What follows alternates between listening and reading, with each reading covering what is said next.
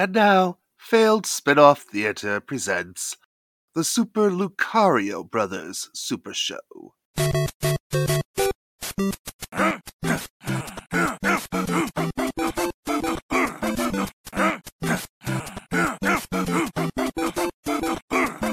You can see why this didn't last.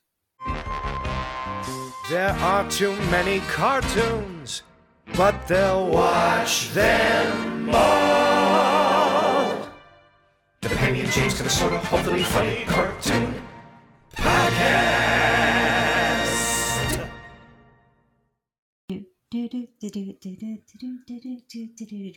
Hello, everyone. I'm James Irish. I'm Pembroke W. Corgi. And I'm Chrissy Harding. I'm keeping your singing in, Chrissy. It's my hold music at work. That is my hold music at work. Whenever someone comes and asks me a question, I always I always sing the Mario Brothers theme song at work. That's my hold music. I'm like, please hold, and then I start singing it.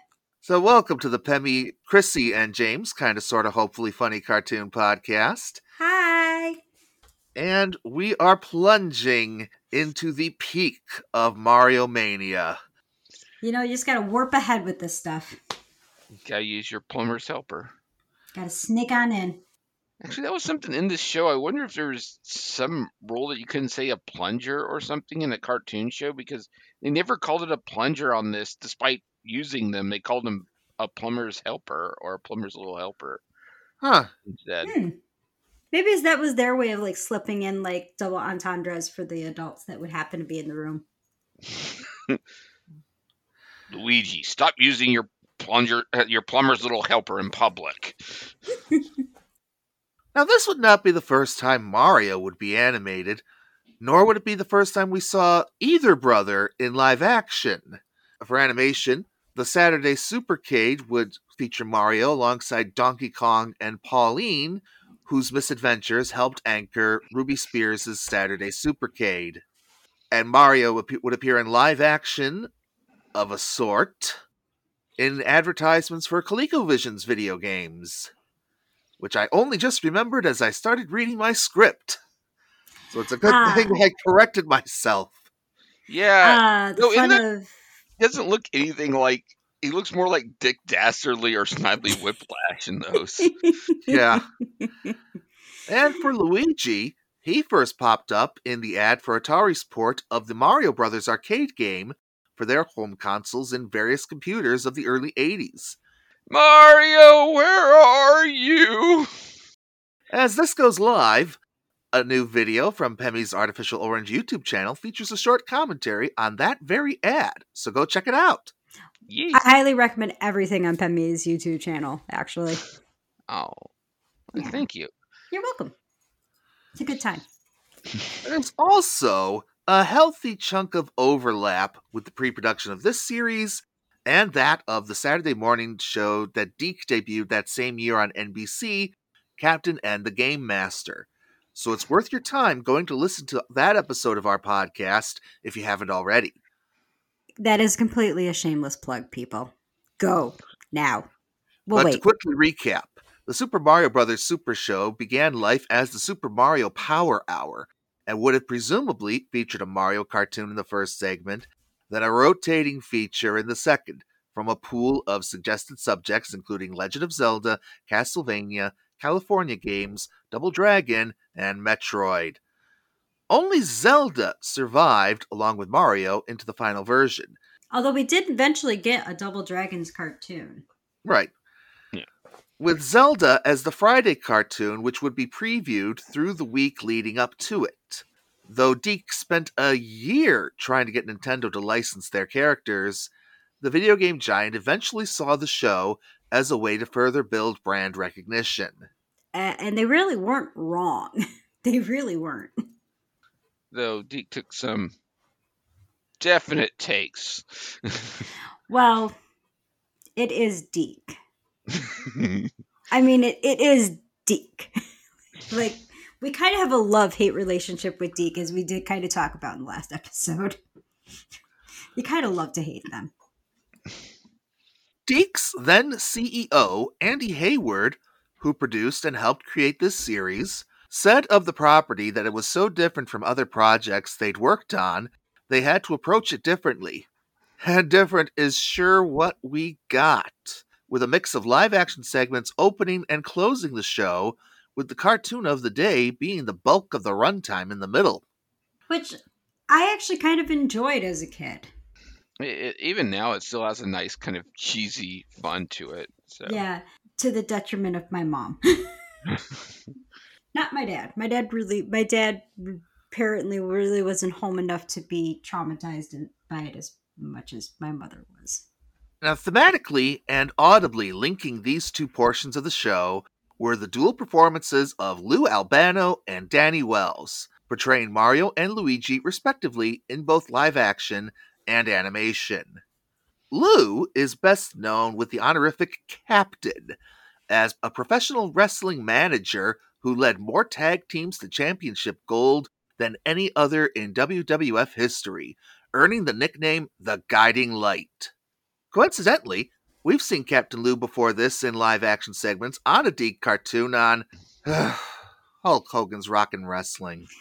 Although it's still not Oh. as bad as Lassie's Rescue Rangers. Oh, but it's close. it's close.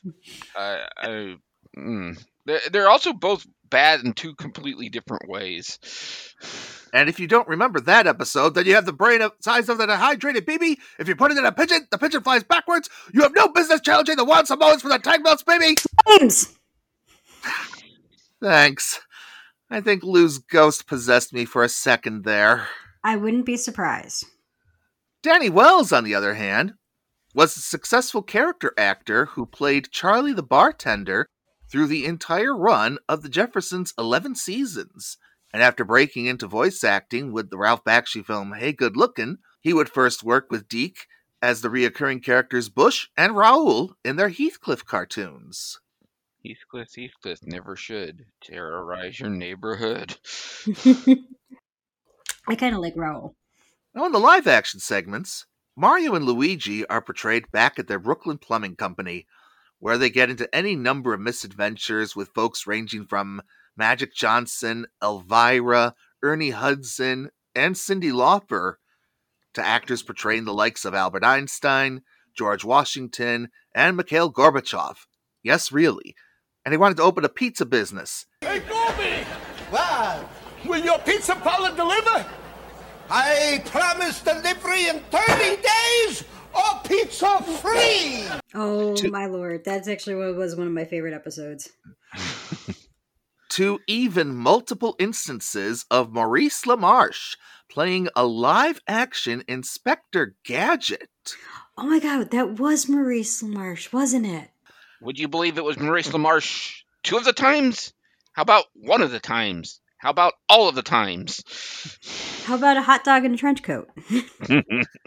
There's myriad anecdotes here, and we'd be at them all day. So, Pemmy, Chrissy, give us a couple more of your personal highlights, not including the episodes we're covering today.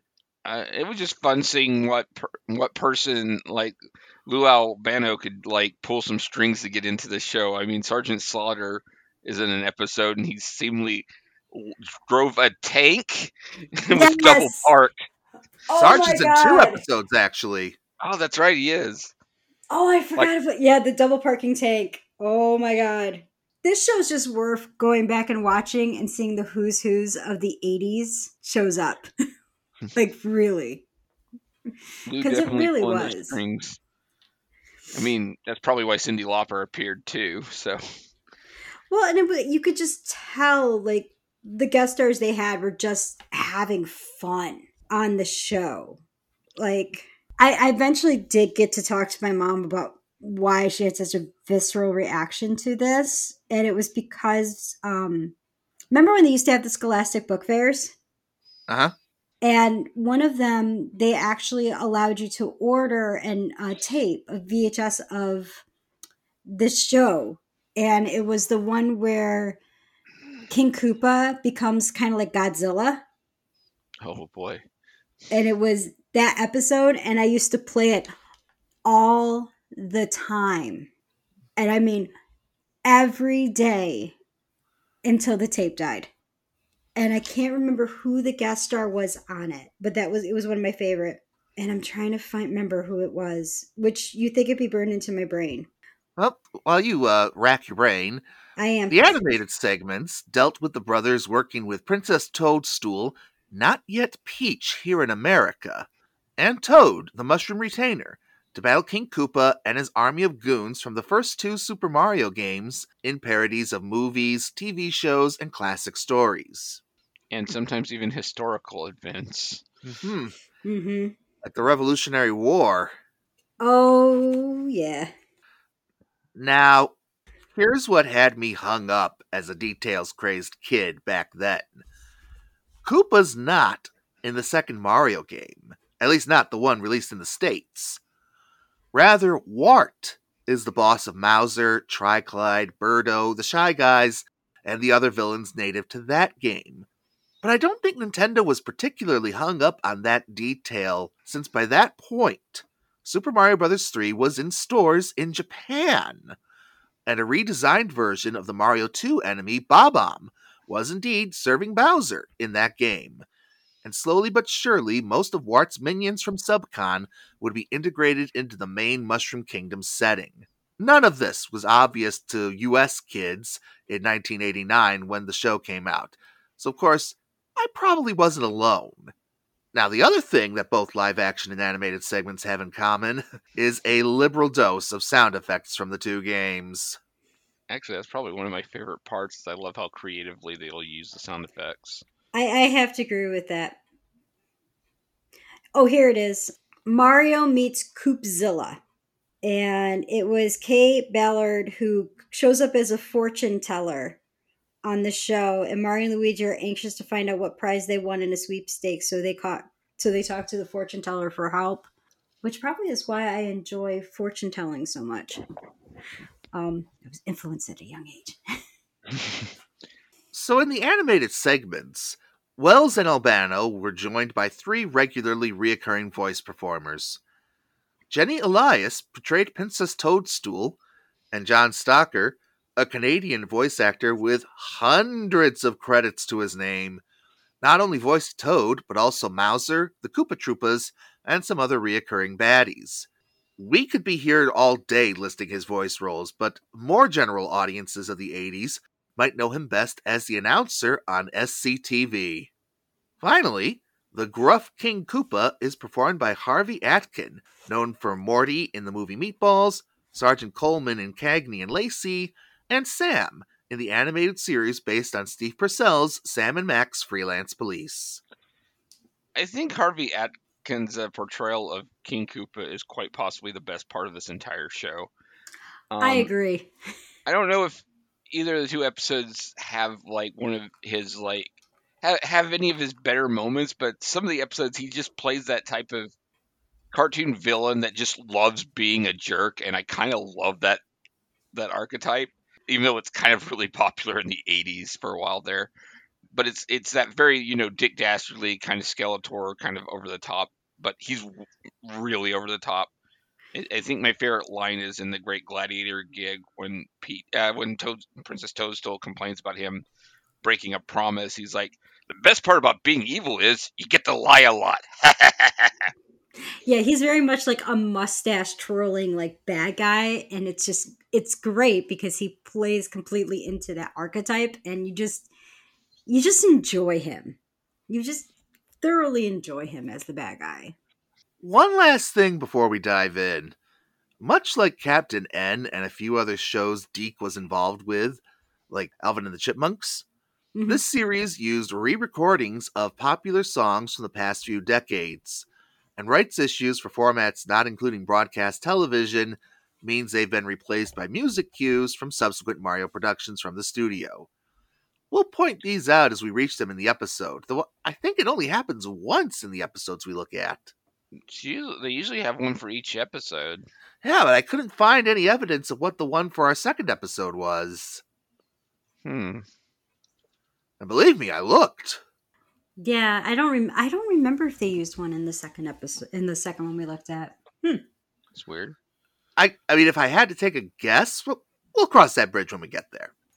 We may speculate at the time proper time. Right now, it's time for the bird, the bird, The plane, Nah. the plane. backed with neatness counts. In live action, the brothers are playfully critiquing each other's neatness when a female voice comes out of nowhere. It's Nicole Eggert from the sitcom Charles in Charge, which she won an Emmy for, by the way.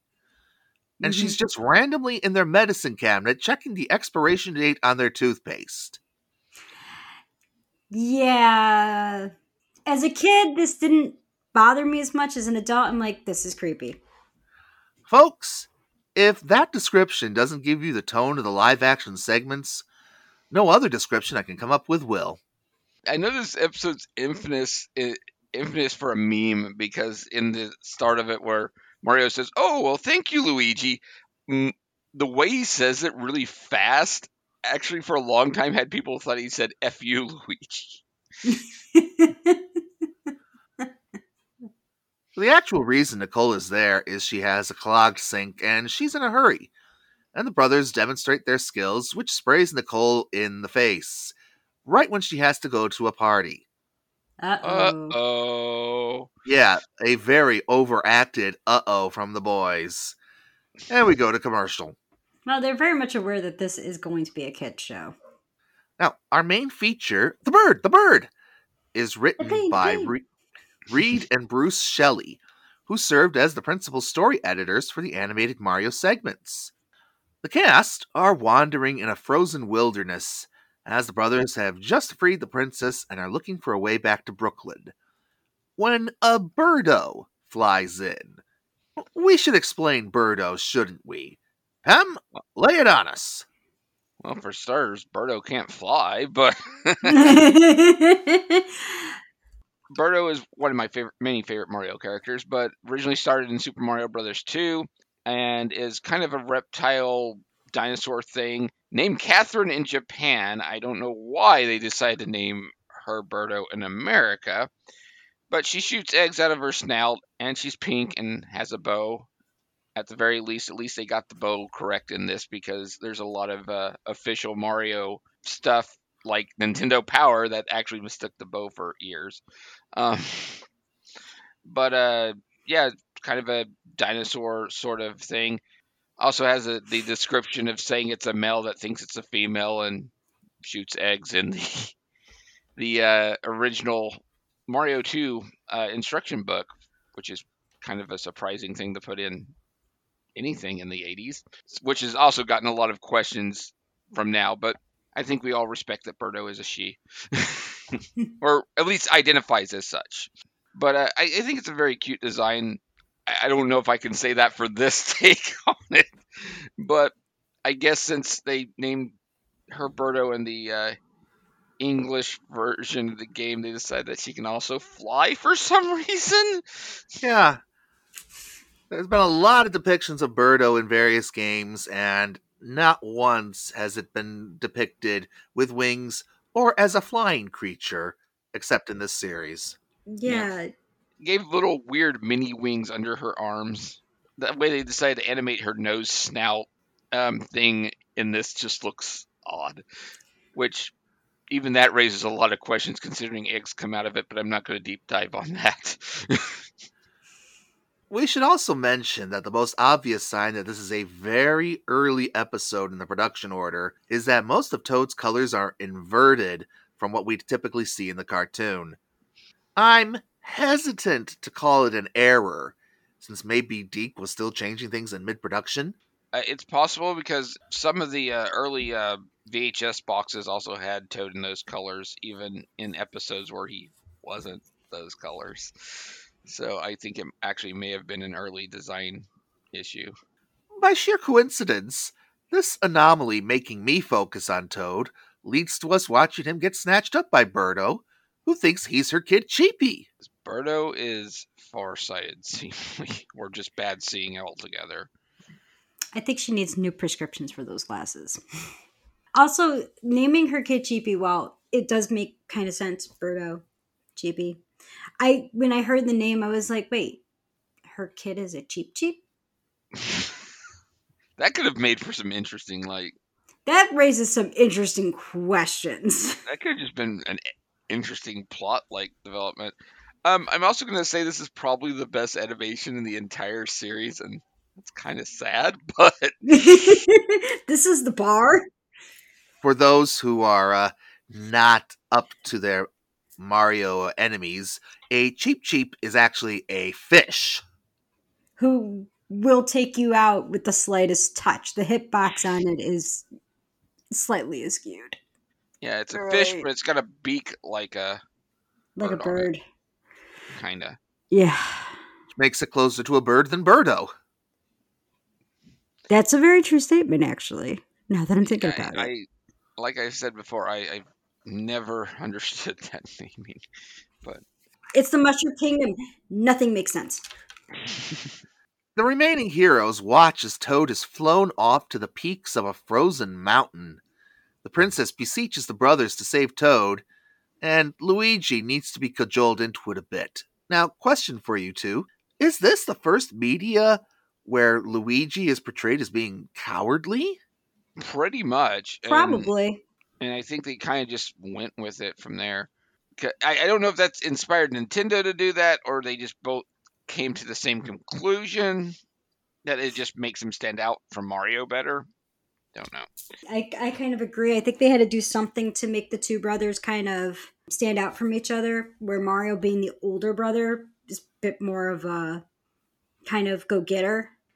And Luigi, being the younger brother, is probably like, I don't know about this. This doesn't seem safe. This water is a little questionable. It's it's also funny though because like in the uh, animated segments they definitely kind of play Mario as a smarter brother, and then in the live action segments they kind of play Luigi as a smarter brother for some reason. Yeah, the warp the warp pipe warped their brains just a tiny bit. Maybe it's because Mario's the one telling these stories. It's also that too, because remember Mario is the one who is uh, narrating. It's not Luigi. Oh yeah, we didn't even mention the Star the Star Trek parody in every episode. Where Yeah, Plumber's with- Log. Log date a 101 or something like that. Yeah, it's yeah, it's one hundred one or yeah, one hundred one or 1001 or something like that. Yeah, It's 101 because it's the first episode. So Yeah. that was that's how a lot of the uh, episode guides work for when they produce shows. So, this Birdo, after a graceful landing into her home, which is just a few walls in the open air, and we should mention in the original broadcast, this was where the pop song went, and it was a cover of Surfin' Bird by the Trashmen. I, I will spare you guys from my rendition of that, mostly for copyright reasons. yeah, we don't I need will- to get copy straight just yet. I, I will say the animation's cute though on Birdo, kind of just flying around in circles and then just shrugging and falling. that was cute. Um, Yep. Also, Birdo slobbers a lot. Yeah, Birdo starts peppering Toad with slobbery kisses and continues to spit when she speaks for certain portions. It's legitimately gross. There hasn't been this much spittle since the last time there was a Sylvester marathon on Cartoon Network. I have to say that I wish they colored that spittle like light blue instead of white because it makes every screenshot you take of this look questionable. It, it- does this fall into Jordan's? Uh, what am I supposed to think of this? Um, a little. But there's worse. oh, I'm sure there's worse. By the way, go please check out That's Not Quite All podcast. And we get more nearsightedness jokes as we find out Birdo's been looking for her kid long enough for him to be on a milk carton. Toad's desperate attempts to escape this fate are interpreted as a game by the nearsighted mini boss. She's not just nearsighted; she's oblivious. A little nearsightedness, a little stupidity. Maybe she's just also got a little loco looking for her kid. You know, it's possible. Well, she's also in probably a very cold climate. I mean, cold does make you do crazy shit. I I will say that another thing I do like in this show is I like the really weird, surreal backgrounds they draw in this. They're all at odd angles and very strange, and I kind of like it. it. They they stick out a lot. I think they look cool. Now, an earthquake breaks up the path the remaining heroes are taking, and the princess and Luigi despair. But Mario insists when the pipe is plugged, keep plunging. They just need a running start to bridge the gap, just like in the games. Of all the things to get right about the Mario video games, jumping mechanics is what they settled on? I'm both proud and baffled by this at the same time. I listen. I'm giving him kudos. Okay. I mean, like, yeah, it's better than nothing. I mean, we've seen the stuff they've gotten wrong in Captain N. Listen, th- this is the easiest thing they could have they could have fudged. Okay, at least they got something. As they resume their journey, a pair of flurries, which are little snow creatures from the second game, they spot the heroes and go to tell King Koopa. Koopa himself isn't impressed with their gloating, saying, Watch it, soldiers! When I want my feet licked, I'll ask for it. I want my feet licked. This will be the last time those pinhead plumbers throw a monkey wrench into my evil plans. Now, in the words of our friend Jordan Schmidt, what am I to make of this? Super Mario Super Show, directed by Quentin Tarantino. now that would be interesting. Y- y- you know, if there's any scene in this that feels like it should be like given the the the writer thinly disguised fetish meme, This that scene it. was it. The, fir- the first the first one is just okay. We're gonna see what we can get by the censors, and then this one was a okay. They didn't nail us yet. Let's try this. I wonder if this affected some people in their future. That's all I'm going to say. It's a possibility. So King Koopa, who by the way is never once called Bowser, Oh, the Super Mario 3 cartoon, anyways. right? Yeah, but you know that's neither that's not here. Yeah. He radios a fleet of albatrosses into action, and these are well, just albatrosses. They're- that- Albatrosses. A- yeah, albatrosses is the plural of albatross. I had to double check. Well, well, no, I think they're actually called Albatoss in this Oh. game. And let me Oh. double check that. I might be wrong. No, yeah, it's Albatrosses? Albatoss. There's no R Okay, so they're albatrosses. because that's a. But they're still basically they're tossing the albatrosses. bomb. They're not albatrosses. But uh, but yeah, no. Uh, also, King Koopa calls them Koopa Troopas too before when he calls on them, which they're they're not. You could tell who d- you could you could tell someone didn't play the game or read the manual. It's also possible they're just using it as a generic for the entire Koopa army. That's fair. That's also fair. So all of this happens while Toad is still unable to convince the Birdo that he's not one of her breed. When a cuckoo clock with a human face, because you know, Why not? Flipping around the bird human dynamic. Flipping the bird. Mildly disturbing looking, but yes. Yeah, it, it almost reminded me of one of those little scrunched up face puppet things you got out of vending machines. Oh, those will give you nightmares. Yeah. so the clock strikes two, and it's time for Cheepy's flying lessons. Flying lessons. Yeah, this just got dark. This, as the heroes are getting higher up the mountain, as Mario asks the one thing you never ask What could go wrong? I think that should be like the top in any like adventures guide is what should you never ask? Uh, Well, That should be like rule one. actually, technically, what he said was, uh, "Hey, Luigi, it can't get any worse." And Luigi's like, "How could it get worse?" And so it's like double whammy on them. Either yeah, way. that's, that's number two. So an albatross drops a ser- oh, let me start. A group of al No, no, that's not right. A flock of albatrosses dro- No, I, I I said it right, but I'm trying to get the right uh, descriptive. the murder, a murder of albatrosses. That works better. the murder. Yeah. If it was two, it's an attempted murder. A murder of albatrosses drops a series of bombs in their path, which Mario and company swat away before they can explode in their faces. Now, uh, I, am not invoking. Now, wait just a minute here, because cartoon bombs and video game bombs have much in common, you see. I just want to say that when the first one gets dropped and Mario just runs up and slaps it, it's kind of it's kind of awesome in a way. It's just like, wow, Mario has perfected yeah, the bitch go slap. Mario. It was super effective.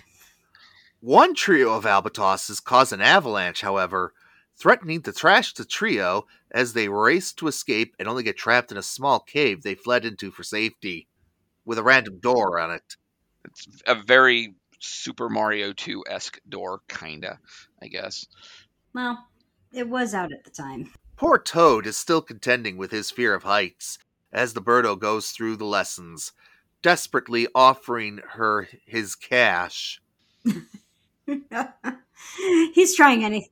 I've got 10 coins. If you gi- if I give them to you, will you let me go? Oh, I'll let you go, little Cheepy, when we're 30 feet in the air.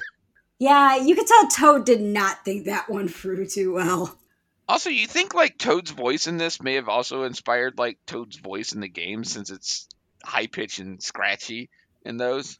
Possibly. Yeah. Oh, there's there's one deal. I don't think they do it.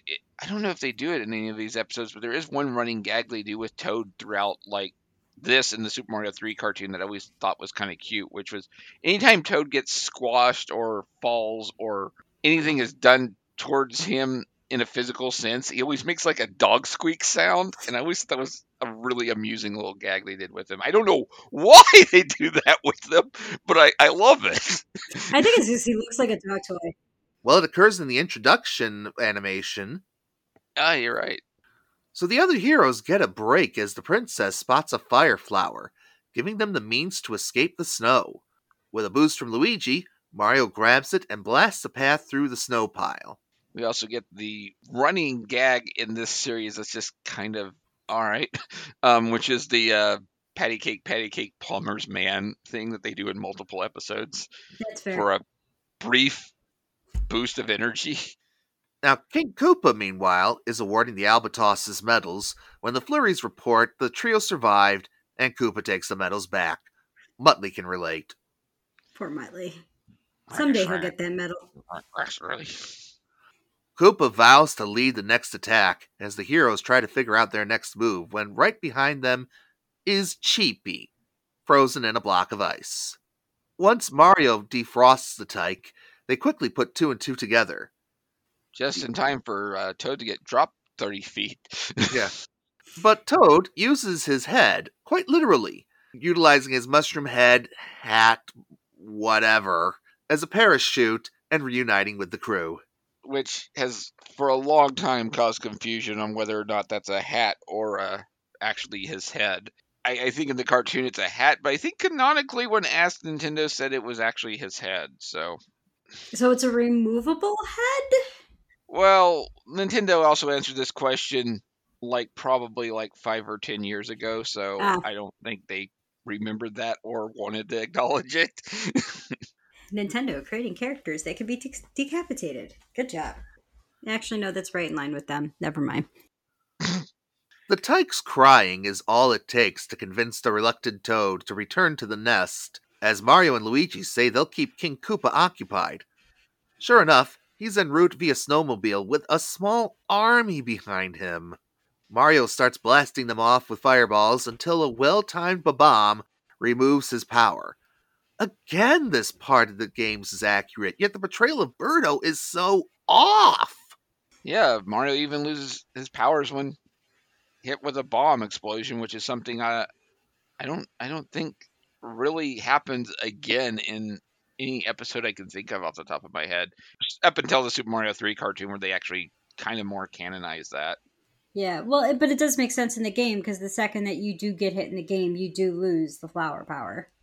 Surrounded, their rescue is provided by produce power via Toad and the Mommy Birdo, causing Bowser to retreat in the face of superior air power. And the fact he hates vegetables. which is more a thing for Wart, but all right. Granted, if someone was throw, throwing rutabagas at my head or turnips, whatever they are, I would I would run too. So, Yeah, I mean, I could see working on Bowser too. so at least they got the vegetables from Super Mario 2 as well. Yeah. Once King Koopa is beaten back, Mommy Birdo invites everyone to dinner, which is worms. Talking worms that take umbrage at being called spaghetti. The heroic quartet escape. The only worm we can actually see grouses. The end! Much. Nobody laughs. Although I I do have to say, um, as someone who is a Harry, who was a Harry Potter's fan, uh, the umbrage in your notes capitalized, and I had a shiver go down my spine. Yeah, Microsoft Word did that to me. I know, like I knew, I had a feeling it auto corrected you, and I'm just like, oh, Dolores Umbridge, oh, the most evil creature on earth. I, I'm just gonna say that I'm not sure if they should have returned Little Cheepy to Birdo. I mean, Birdo lost Little Cheepy long enough that Little Cheepy almost froze to death. Maybe Child Protective Services is who they need to call. But there is there child protective services in the frozen wasteland. I mean, Animal Protective Services? Same question applies. I know, but the same question applies. Like, I I don't. I mean, she called to say to stop looking for her son, but I I didn't even notice anyone out looking for her son but her. Like, And that's if they understood her. She had the phone backwards. that's also fair too. So, I mean, it looks like the only real organizational force that was out there was like King Koopa. Like, that's about it. So, not exactly uh, confident in that. Uh, While Toadstool's taking notes, she's like, when I get control of my kingdom again, Ch- Child Protective Services. She's like, this is top of the list right here. I don't care if you saved me. We're fixing this. Back with the live action brothers and Nicole Eggert, the guest star gets smoked out by the furnace as she tries to warm up, while Luigi moves an unexplained cake away for her to step in. The pizza she sits in and the debris that lands on her continues the humiliation conga. But it turns out this is perfect because she's attending a sloppy party. Huh. So this Yeah, is why she didn't land face first in the cake. They still needed the rest for her to be lathered in. Dan, So then they all just start throwing. They start rubbing. her. No, they start rubbing it on her. Speaking of writers' poorly disguised fetishes, Exactly. That whole scene, I'm like, all right, we're going to the next one. This was a little uncomfortable for me. And then she gets superpowers from all of the uh, Mario's garbage and whatnot. no, She that doesn't happen, but She becomes Super Nicole. there you go. So I think I have a little bit of a theory of why King Koopa got all the bad guys from Super Mario Brothers 2, even though they were initially before. He got them on sale. There you go. Mm. I mean, they don't. They're not exactly the most effective bad guys in the flurries in, in this cartoon. So I'm pretty sure Wart was like, "I'm done," and was like, "Here, I'll give them to you, cheap." I got a question. Yeah, So this episode ends with them rubbing the cake all over. her. Does this mean Nicole gets caked up? I'm sorry. that's going to be your next commission. oh no. folks, it ain't gonna make much more sense after the break. So, uh, stay tuned. Although we do we do get a little bit of a better guest star. Next time with Pemmy, Chrissy, and I, our coverage of the Super Mario Bros. Super Show continues with The Legend of Zelda. The battle for the Triforce comes to animated life with a little inspiration from moonlighting. I mean, Link and Zelda never really talked, so they had to go with something for a direction, right? Don't excuse yourself from catching this episode in two weeks. So, when I remembered the Hulk Hogan rock and wrestling connections between this show and DiC and Captain Lou and all that, it occurred to me this would be our one chance to finally get some proper Rowdy Roddy Piper representation on this podcast. Because we're going to have other shots at Sergeant Slaughter. oh yeah. And we'll also have some shots at Randy Savage. Oh yeah. Oh yeah. you know, once we get to the B features in the Dexter's Laboratory cartoon, he shows up in Dial M for Monkey. Yep. Oh yeah, he does. But you guys know me. I'm a dyed in the wool fan of old Hot Rod. Oh yeah. That's why when you when you picked this one and he was the guest star, I'm like, oh, this is gonna be fun. As I said when he sadly passed away at a very untimely age, w- back in the days when the bagpipes hit in an arena, you knew something special was about to happen. Yeah. Because he was just that bonkers. Did you ever watch any of the movies that he starred in? He was actually a really good actor. I've I have seen They Live. Yeah, he's I've in seen, another uh, one too. I've seen Frog Comes to Helltown. Uh, you mean Hell Comes to Frogtown? Sorry, sorry, you're right. I got mixed up. But yes, I've seen that. So Piper appears in the episode Crocodile Mario backed with Rowdy Roddy's Rotten Pipes, where the live action brothers have been charged with fixing old Hot Rod's bagpipes, and Luigi can't find the things. He's understandably worried about this. He's telling Mario all of this while Mario vacuums with a uniquely noisy vacuum cleaner clearly made from the Wounded Wind instrument. Oh, There's a rarely said sentence for you, folks. And this, of course, is the exact time for Piper to arrive, who Mario calls a hairy lady in a plaid dress. oh. Now Ah. that's a mistake most people only make once! Ha ha, mistake kilt for dress. Haven't heard that one before. We've heard it already this year. Yeah, DuckTales, exactly. Please go check out that one. I hope Roddy stays out of the wind. Luigi finally realizes what happened to the Piper's pipes and has to pass off the vacuum cleaner as a one of a kind Scottish import from McBronx Vacuums. Okay? Not bad for quickly improvising. When Roddy insists they turn it on, it works in reverse, blowing dust in the face of an already irritated, generally violent Canadian man playing a Scotsman. Though Roddy is of authentic Scottish descent and can actually play the bagpipes, so it's less egregious than, say, getting someone of Italian descent and making them portray a Native American. Happened a lot in pro wrestling in the 70s and 80s. Is, is Danny Wells even Italian I couldn't tell you. or Brooklyn? Oh, that's a good question. Now, the animated portion, Crocodile Mario, was written by David Schwartz, not to be confused with the David Schwartz who is a live actor. This David mostly worked on storyboards, particularly for a lot of the Warner direct to video Scooby Doo movies and the second season of Scooby Doo Mystery Incorporated. wow. By the way, quick, uh, according to Wikipedia, Danny Wells was born in Montreal, Quebec, Canada. He was so- Jewish. So, definitely not Italian. Definitely not pure blooded Italian, anyway. Yeah, I mean, he could be. Well, he was. He was. He he was Jewish. Yeah, his So- uh, real last name is actually he was born Jack Westelman. So I I I, I will so say he did have a good Brooklyn accent. You know. Yep. yeah, yeah, I see right here where it says he was Jewish. Yeah, hmm you're right. Uh, let's see. So Jewish Canadian. Jewish Canadian. Well, you know, uh, Mr. Danny Wells, um, rest in power because he did die in uh, 2013 in Toronto, Canada. But man, I mean, he did a damn good job. He does a good imitation. It's believable enough that he's from Brooklyn. That I would have believed he's from Brooklyn. He's so good enough. Yeah, he was a good. He was an amazing actor. The cartoon opens in Down Underland, where the heroes walk past some Kanga birdos en route to a statue whose magic they hope will help protect the Mushroom Kingdom.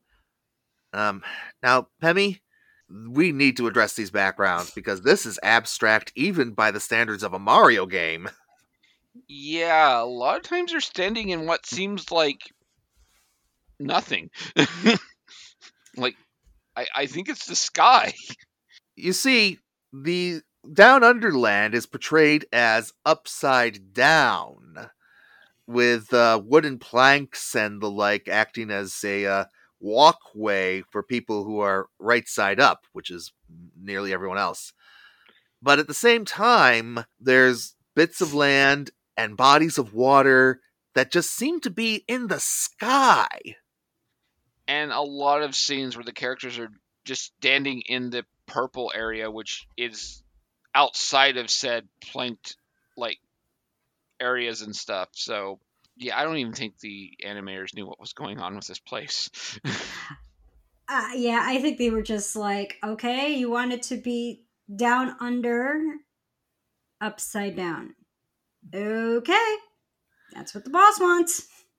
I think that's what it, I think that's what it was. It's like, well, that's what the boss wants, and he signs the paycheck. All right, guys, let's go. like, I think that's what they were. They were like, all right, man, that's what you want. That's what we're gonna give you. that or you know, DiC just didn't want to pay for retakes to fix all the scenes. That's that's also fair too. while I'm thinking of it, if I had to guess if there was a, a song that that was included here, uh, I mean, a licensed song, I would probably figure it's Land Down Under by Men at Work. That would Uh, work. let me find out when that came out. Yeah, 1981. I listened to that song not too terribly long ago.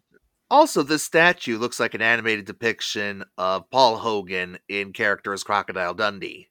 Could also be the theme Yeah. from Crocodile Dundee. That's another possibility. And naturally, King Koopa wants the statue too. This is what happens when you only have one reoccurring antagonist. That's fair. and he's now Kangaroo Koopa, which gets into this uh, common gag that's in a majority of the episodes where King Koopa likes to cosplay. Yeah, he takes on a different persona, even though it's still him, nearly every episode. Listen, the dude gets bored. Let, let him have his fun. He- He likes the cosplay. I mean, compared to what we saw in the first episode, that's not that bad. Oh, not at all. No, not in the slightest. By the way, I support cosplayers. I have friends who cosplay. It's there's Yeah, and I'm one of them. Yeah, that's a fun hobby. I used to be into it. And, I, Not and so I'm gonna anymore. and I'm gonna be honest. His costume's really good. Like, So- give, give give the man kudos. His costume's pretty damn good. Yeah, we even got an episode where he was dressed as Darth Vader. So Kangaroo Koopa runs off with the statue as a local toad who isn't identified as a mayor, but we can assume he's the mayor. Yeah. He protests.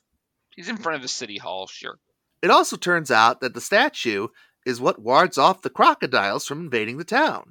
So within seconds, the place is infested with potential luggage. Wait, I got a question. If the Mushroom Kingdom's a monarchy, then why do we have mayors?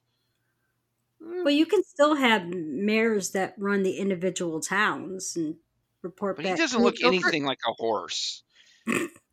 Sorry, I had to It's fine. set up the pun. Sorry, Sunset Slade. Hey, if, if a pun like that is good enough for Bugs Bunny and Yosemite Sam, I think it should be good enough for us. That's fair. Mario bemoans wanting to have lunch and not be it before the group moves into action. And there's some not great dialogue as Mario wrangles with the Crocs, including the uh, aforementioned plumber's helper. Yeah, also there's a delivery from Toadstool that's just really stilted. She's like, "Oh no, that I don't remember what exactly what she said, but she said she points out that Toad is going to be attacked by like uh, one of the crocodiles and says it in the most uninterested, unworried like tone possible. Is it is it worse than than the than the one time in the Johnny Cypher cartoon that's on your channel? Johnny, not there. Because I still think that is the that is the standard of you're in it for a paycheck. But yeah, her her it's just it's so weirdly delivered. Like she just sounds like she doesn't care. yeah, Maybe they record a bunch of these episodes and she's just tired. it could be. Eventually, the lead toad in town gets them to the roof of the general store, and as the Crocs start eating away at the store's exterior, the princess calls for Mario and Luigi to retrieve the statue. One plunger pogo move out of town, and they're on the hunt. That's not a plumber's little helper. This is a plumber's little, There's helper. Because you And know it's the exact had- same thing. I, I just I don't know.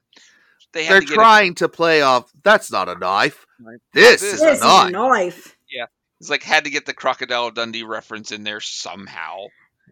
Well, you yeah, yeah, Also, what about these Kinga birdos? What the heck? yeah. What the heck are these?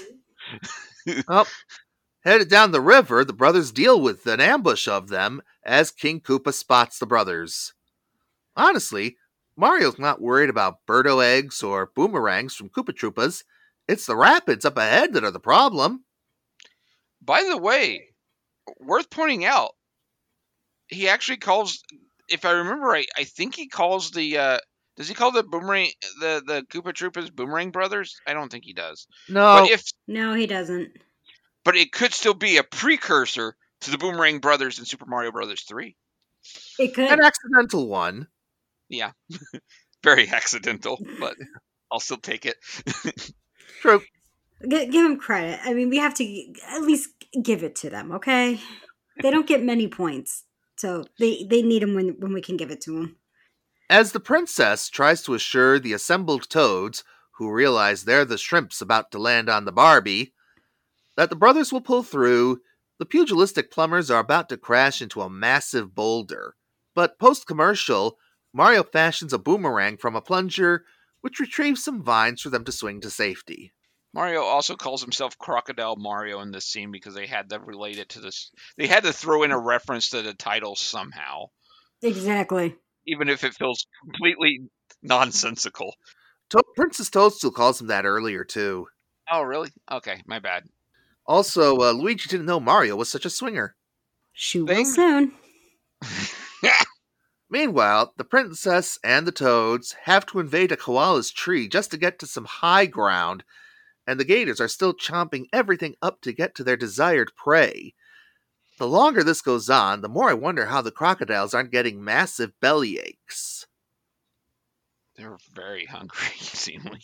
It didn't mean they swallowed. The brothers themselves think they lost the trail, but, a, s- but spot a massive procession of crocs, and Mario realizes they're probably retreating from the statue's smell. Actually, a rel- relatively well informed conclusion. So, you know, So that's a point we can definitely give the, the team at DiC. Yeah. Yeah. Though I feel like it took longer to to explain that point than it should have. Fair. Yeah. Reaching Kangaroo Koopa's treehouse, the brothers swipe it back while he sleeps, but Luigi trips and wakes King Koopa up. And the chase is on as the brothers pass the statue between themselves with King Koopa in the middle. Oh, it's Monkey in the middle. I love playing Koopa in the middle. Koopa in the middle is fun. Um, precisely how light is this statue? Yeah, that's what I was gonna get to. I was like, man, Luigi's actually pretty strong. Well, um, considering how fast Koopa made off with it, um, pretty light. Well, Koopa's generally sp- well, ge- very, very strong himself, so Mm, yeah, I guess. But Mario beats him fairly especially easily. in compa- well physical strength I'm, I'm speaking of i mean this is before super mario 64 when it was established that mario can swing koopa around by the tail Mario still beats on him pretty easily. I mean, it only takes three hits to beat him in, in Mario in the Mario Super Mario Brothers game. Like you jump on him three times and he goes down. I mean, that's pretty fast. Mm, in Super Mario Brothers. You have to shoot him with fireballs or get the uh, drawbridge Yeah. thing. So yeah if you're jumping on king koopa you're dead Yeah, that's Yeah. true.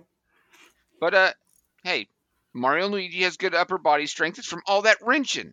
It's you know, throwing shit. Like, come on. I mean, they do literally pick up enemies and throw them in. Actually, there you go. There's there's the idea. Super Mario Okay. 2, they pick up and pick up and throw enemies like they're nothing. So yeah it looks like we just had to talk it out You Yep. always do. this goes on all the way into town as the statue's enchantment scares off the crocodiles mario pitches it to the princess who returns it to the pedestal and kisses the statue reinvigorating its magic while the statue blushes Okay. i'd blush Yeah, you would. yeah, the crocs chase koopa off after the brothers are lassoed to safety by toad and everyone laughs while mario asks for a pizza on the barbie Grilled pizza is good. Now, if you've been keeping track of time, folks, you'll notice we didn't spend a ton of time discussing this cartoon. There really wasn't much to it, especially compared to the weirdness abounding in the first one. Yeah, this was yeah. pretty tame compared to the first cartoon. This one just feels like a very basic plot that they could have just stuck in like literally anywhere and just added an Australian theme at the last point and said, "Yeah, well, uh, there you go." Or maybe was just one of the ones they had that they desperately needed to fill in for that 65 episode count. Hmm. Back in live action land, Piper is washing up and the brothers need to buy time. Lacking bagpipe music, they opt for opera. Roddy is cheering up a bit and asks for another towel, and Mario hands him a very soiled rag. When Piper sees what it did, he's even angrier than before. Yeah, that's par for the course for Piper. Yeah. And his facial expressions throughout this are just priceless. Oh my god, it's it's so great. It really is. But finally, the brothers have the bagpipes rigged up to autoplay, and Piper is happy as can be. So happy, the brothers are still afraid he'll obliterate them just from his hyperactiveness. Yep, that's Hot Rod for you. Oh, definitely. Electric bagpipes. Hey, they have an, they have electric violins now. Why not? So that's our two episodes. And the show as a whole was actually a solid success in terms of ratings, with Danny Wells recalling that it beat the competition in other time slots in his area with barely any advertising. The power of Mario. Yeah. Critics, however, were not as kind as audiences were, Mm. and the, some of the broad Italian stereotypes have not aged well with certain audiences. I guess it could have been worse. I mean, at least Mario's not like, forget about it. Well, and the thing is, is that they they portrayed a lot of more positive Italian stere- They did it. They they portrayed more positive Italian stereotypes, and honestly, it's more New York City Italians than just straight Italians.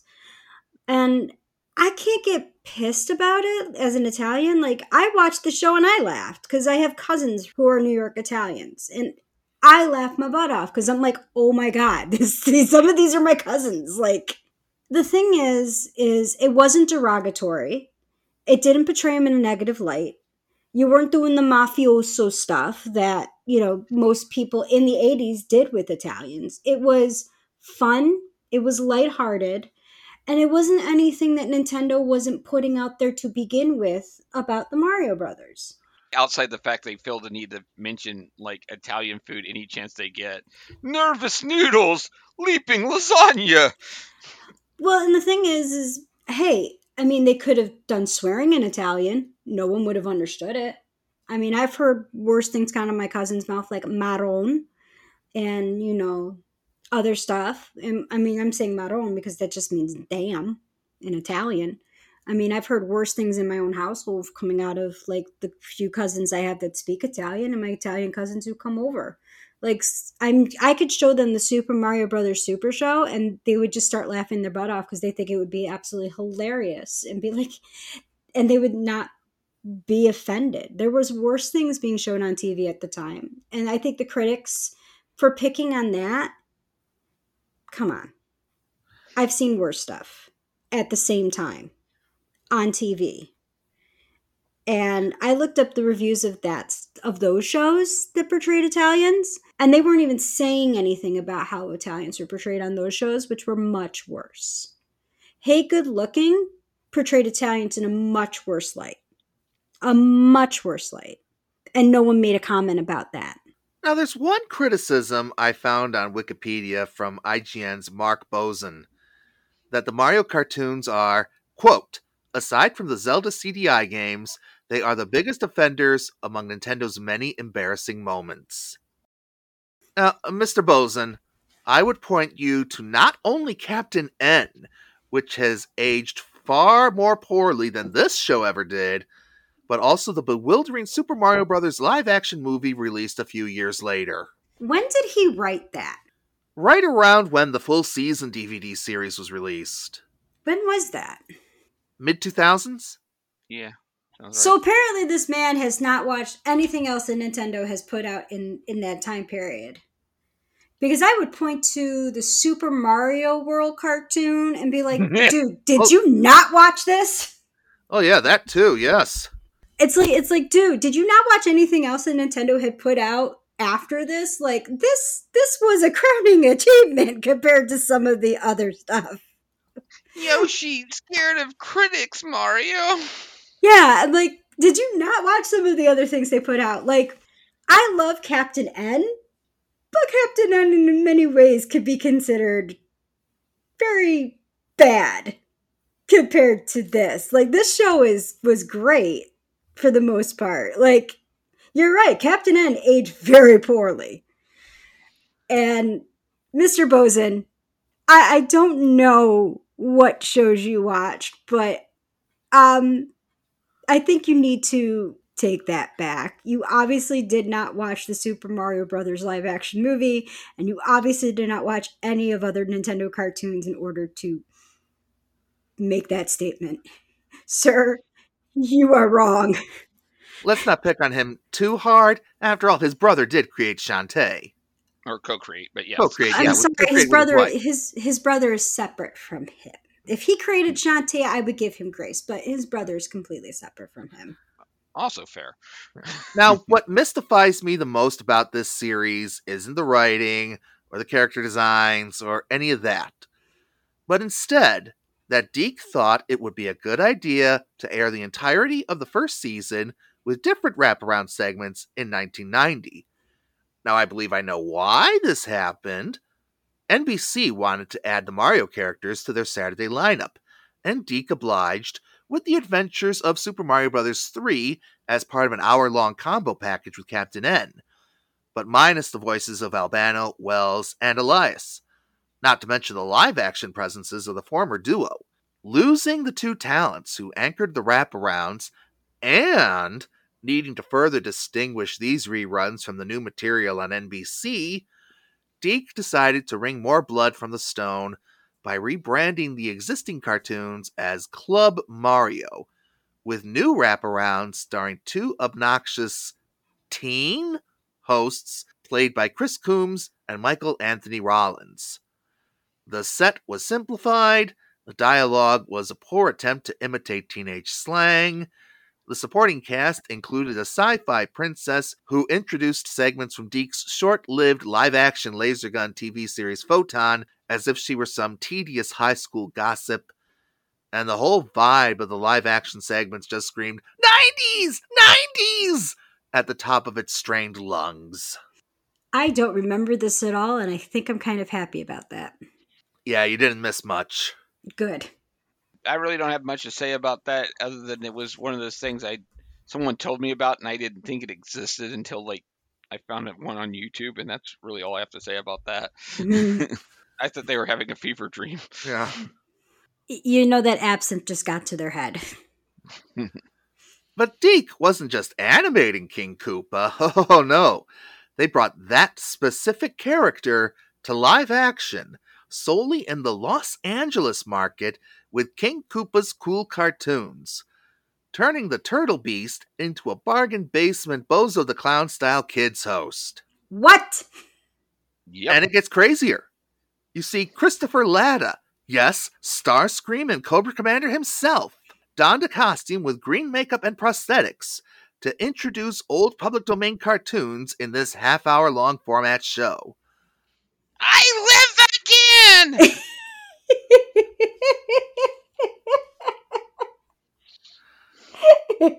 I'm sorry. I'm sorry that broke me.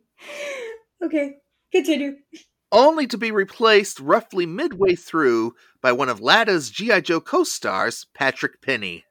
Now, this wonder- show, t- too, only lasted a single season, and due to its limited scope of release, it's now mostly lost media. Oh my a, a clip did resurface recently where uh, King Koopa threatens a kind of threatens a kid. I, I don't remember what the joke. What it, it was like a joke happens to him from a kid on like that sent him a, a letter or something, and he just ends with him going, "I know where you live. I'm gonna put piranhas in your bathtub." I was like, "All right." I, I, I have no words. I, I just have no word. Was Chris Latta that hard up for money for his drug habit at the time? Maybe. Supposedly appeared on uh, Married with Children at one point too. Well, that I can see. Because that was a popular show, but like, Sometimes you just gotta do what you gotta do. I also wonder if how this lines up with the timeline of his single season on The Simpsons and him being dismissed from the same show. it, it's a possibility. I mean, my add on to this too, with all of this going on, is I also remember when, um, oh, what was it? Not um, Ice Capades, when they did one of their TV showings. Uh, the actor who played Mr. Belvedere, yes. Mm he was on. He was on it. He played. Uh, he played Bowser. Yep. in one of their in one of their um, skits on the television special for Mario Brothers. Once the Super Show had finished its first run in syndication, airings on the Family Channel and elsewhere on basic cable mercifully restored the live action segments with Albano and Wells. The episodes Yeah. have been sporadically released on DVD here and there, but like Sherlock Holmes in the 22nd century, which we looked at last episode, they're all on YouTube from the current rights holder, Wildbrain, free of charge and only missing the covers of the various rock and pop tunes, making it one of the easiest time capsules of late 80s animation to track down today. Free of charge, anyway. Wild Brain is doing is is doing God's work on this. I think they're pretty much out to try to find all of popular 80s animation that that's currently in rights limbo and bring Well- them to YouTube. Well, I think it's more that they just have uh, they have uh, they have a major they own a majority of the DiC uh, library Mm. at the moment. Now, my the question is for you, the listener, is it worth tracking down? Well, if you have nostalgia for the show, maybe. If you love the Mario games, maybe. Otherwise, uh, this is a very mixed bag. See, the animation isn't that bad by DiC's standards. The voice acting tends to be well above average, minus a line or two, and the live action segments have a wonderful goofy charm to them, like a silly 60s sitcom premise. But the writing of the cartoons themselves, at least of the two episodes we viewed, that does kind of suffer here and there. It's average. I think if you want a, a good slice looking into 80s pop culture, this is a good show to look at for that. I mean, I'm certainly going to be more inclined to watch this if it just happened to be on than, say, Captain N. That's fair. And I I would- definitely would rather watch this than Darkstalkers. Oh, definitely. Oh, definitely. I, I don't know if I 100% agree with the Captain N line, but I will say that, yeah, average is a good opinion on this show. I do like personally like the Mario cartoon that came after this better, but not the one that came after that one. Well, So- you We are definitely doing an episode on that Mario cartoon, but probably next year since we're doing this Mario cartoon and Zelda the next episode. So that's going to really fill our video game quota for the year. ish. So, I mean, And that's yeah. and that's before we decide if we want to do Q*bert too. Boy. oh, Because boy. of course, oh, and- and also pole position. Because of all on the course, all of those cartoons are on, on the, the list. list. Yeah, it's um yeah, I would definitely say Super Mario World is one is when we will be torturing ourselves. It will be definitely a day that we want to torture ourselves.